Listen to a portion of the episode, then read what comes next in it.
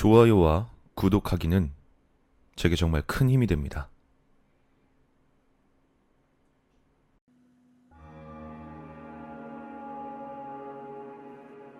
전 세계적으로 알려진 미스테리 현상 중 인체 자연 발화 현상이란 것이 있다. 인체 자연 발화는 사람의 몸에 갑자기 불이 붙어 다 죽는 현상을 지칭한다. 인체 자연 발화 현상의 특이점은 사람이 갑자기 불에 타는데 불에 탄 사람 외엔 그가 있던 주변의 가구 같은 기물은 전혀 불에 타지 않는다는 것이다. 또한 1973년 미국에서 자연 발화를 당하고도 운 좋게 살아남은 잭 엔젤 등 몇몇 생존자들의 진술을 토대로 얻어진 또 다른 이상 현상이 있는데 자연 발화는 순식간에 일어나며 불에 몸이 타오르는 동안에도 당사자는 전혀 고통을 느끼지 못한다고 한다. 이러한 인체 자연 발화 현상은 영국이나 미국 등 서양에서 많이 전해지는데 드물게 우리나라에서도 이런 자연 발화와 흡사한 사건의 기록이 있다.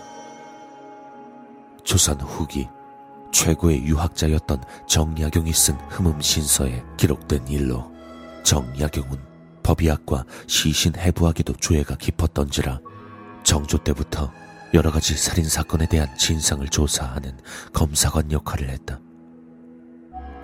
그는 자신이 겪은 사건 일지들을 흠음신서에 기록해 두었다. 그리고 이 중에서 그가 해결한 사건도 있었지만 해결하지 못한 사건에 대한 기록도 자세하게 했는데 이 미제 사건 중 하나가 인체 자연 발화 사건이다. 조선 순조 8년 12월경 일어난 사건으로 나주에 살던 김점룡이란 상인은 한 사대부의 한시성을 가진 부인과 불륜을 맺고 있었다. 사실 김점룡과 한시 부인은 예전부터 서로 사모했으나 집안의 차이로 혼인을 하지 못했고 결국 다른 사람과 혼인을 했지만 둘은 서로를 잊지 못하고 몰래 만나 미르를 즐겼다. 사건이 일어났던 날에도 김점룡과 한 시 부인은 마을 외곽에 있는 정출선이란 사람에게 돈을 주고 그 집에 방을 빌려 미르를 즐겼다. 그들은 보통 오후에 만났고 저녁엔 서로 헤어져 각자의 집으로 갔는데 그날은 저녁이 되어도 둘은 방에서 나오지 않았다. 방문 앞에서 둘을 불러보던 정출선은 안에서 대답이 없자 문을 열고 들어갔는데 놀랍게도 방 안에는 서로 꼭 안고 있는 상태로 다 죽어 있는 김점령과 한시의 시신이 있었다. 정출선은 이 일을 관아에 알렸고 사건에 대한 조사가 시작됐지만 도대체 알 수 없는 일 투성이었다. 시신을 조사한 결과 남녀 모두 살아있는 상태에서 몸이 다 죽었다는 결과가 나왔는데 살아있는 상태에서 몸에 불이 붙었으면 당장 고통에 몸부림치며 비명을 지르는 게 당연했다. 하지만 정출선의 집에 있는 사람들은 아무도 비명 소리 같은 건 듣지 못했다고 증언했다. 그리고 방에 있는 옷이나 이불, 심지어 방바닥에도 그 으름 같은 탄 흔적이 없었고 불이 난 후의 냄새도 나지 않았다고 한다.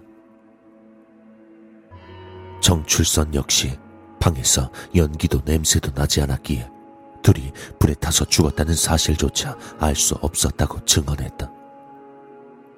결국 정약용까지 내려와 이 사건을 조사했지만 불이 난 원인도 범인도 도저히 알 수 없었다. 방엔 누군가의 침입 흔적도 없었고 어떻게 불을 붙인 건지도 알 수 없었다고 한다. 아무리 조사를 해도 이를 설명할 방법이 없자 그는 이 사건에 대해서 도저히 설명할 수 없는 사건이라고 얘기할 수밖에 없었고 결국 사건은 흐지부지 미해결로 종결되고 말았다.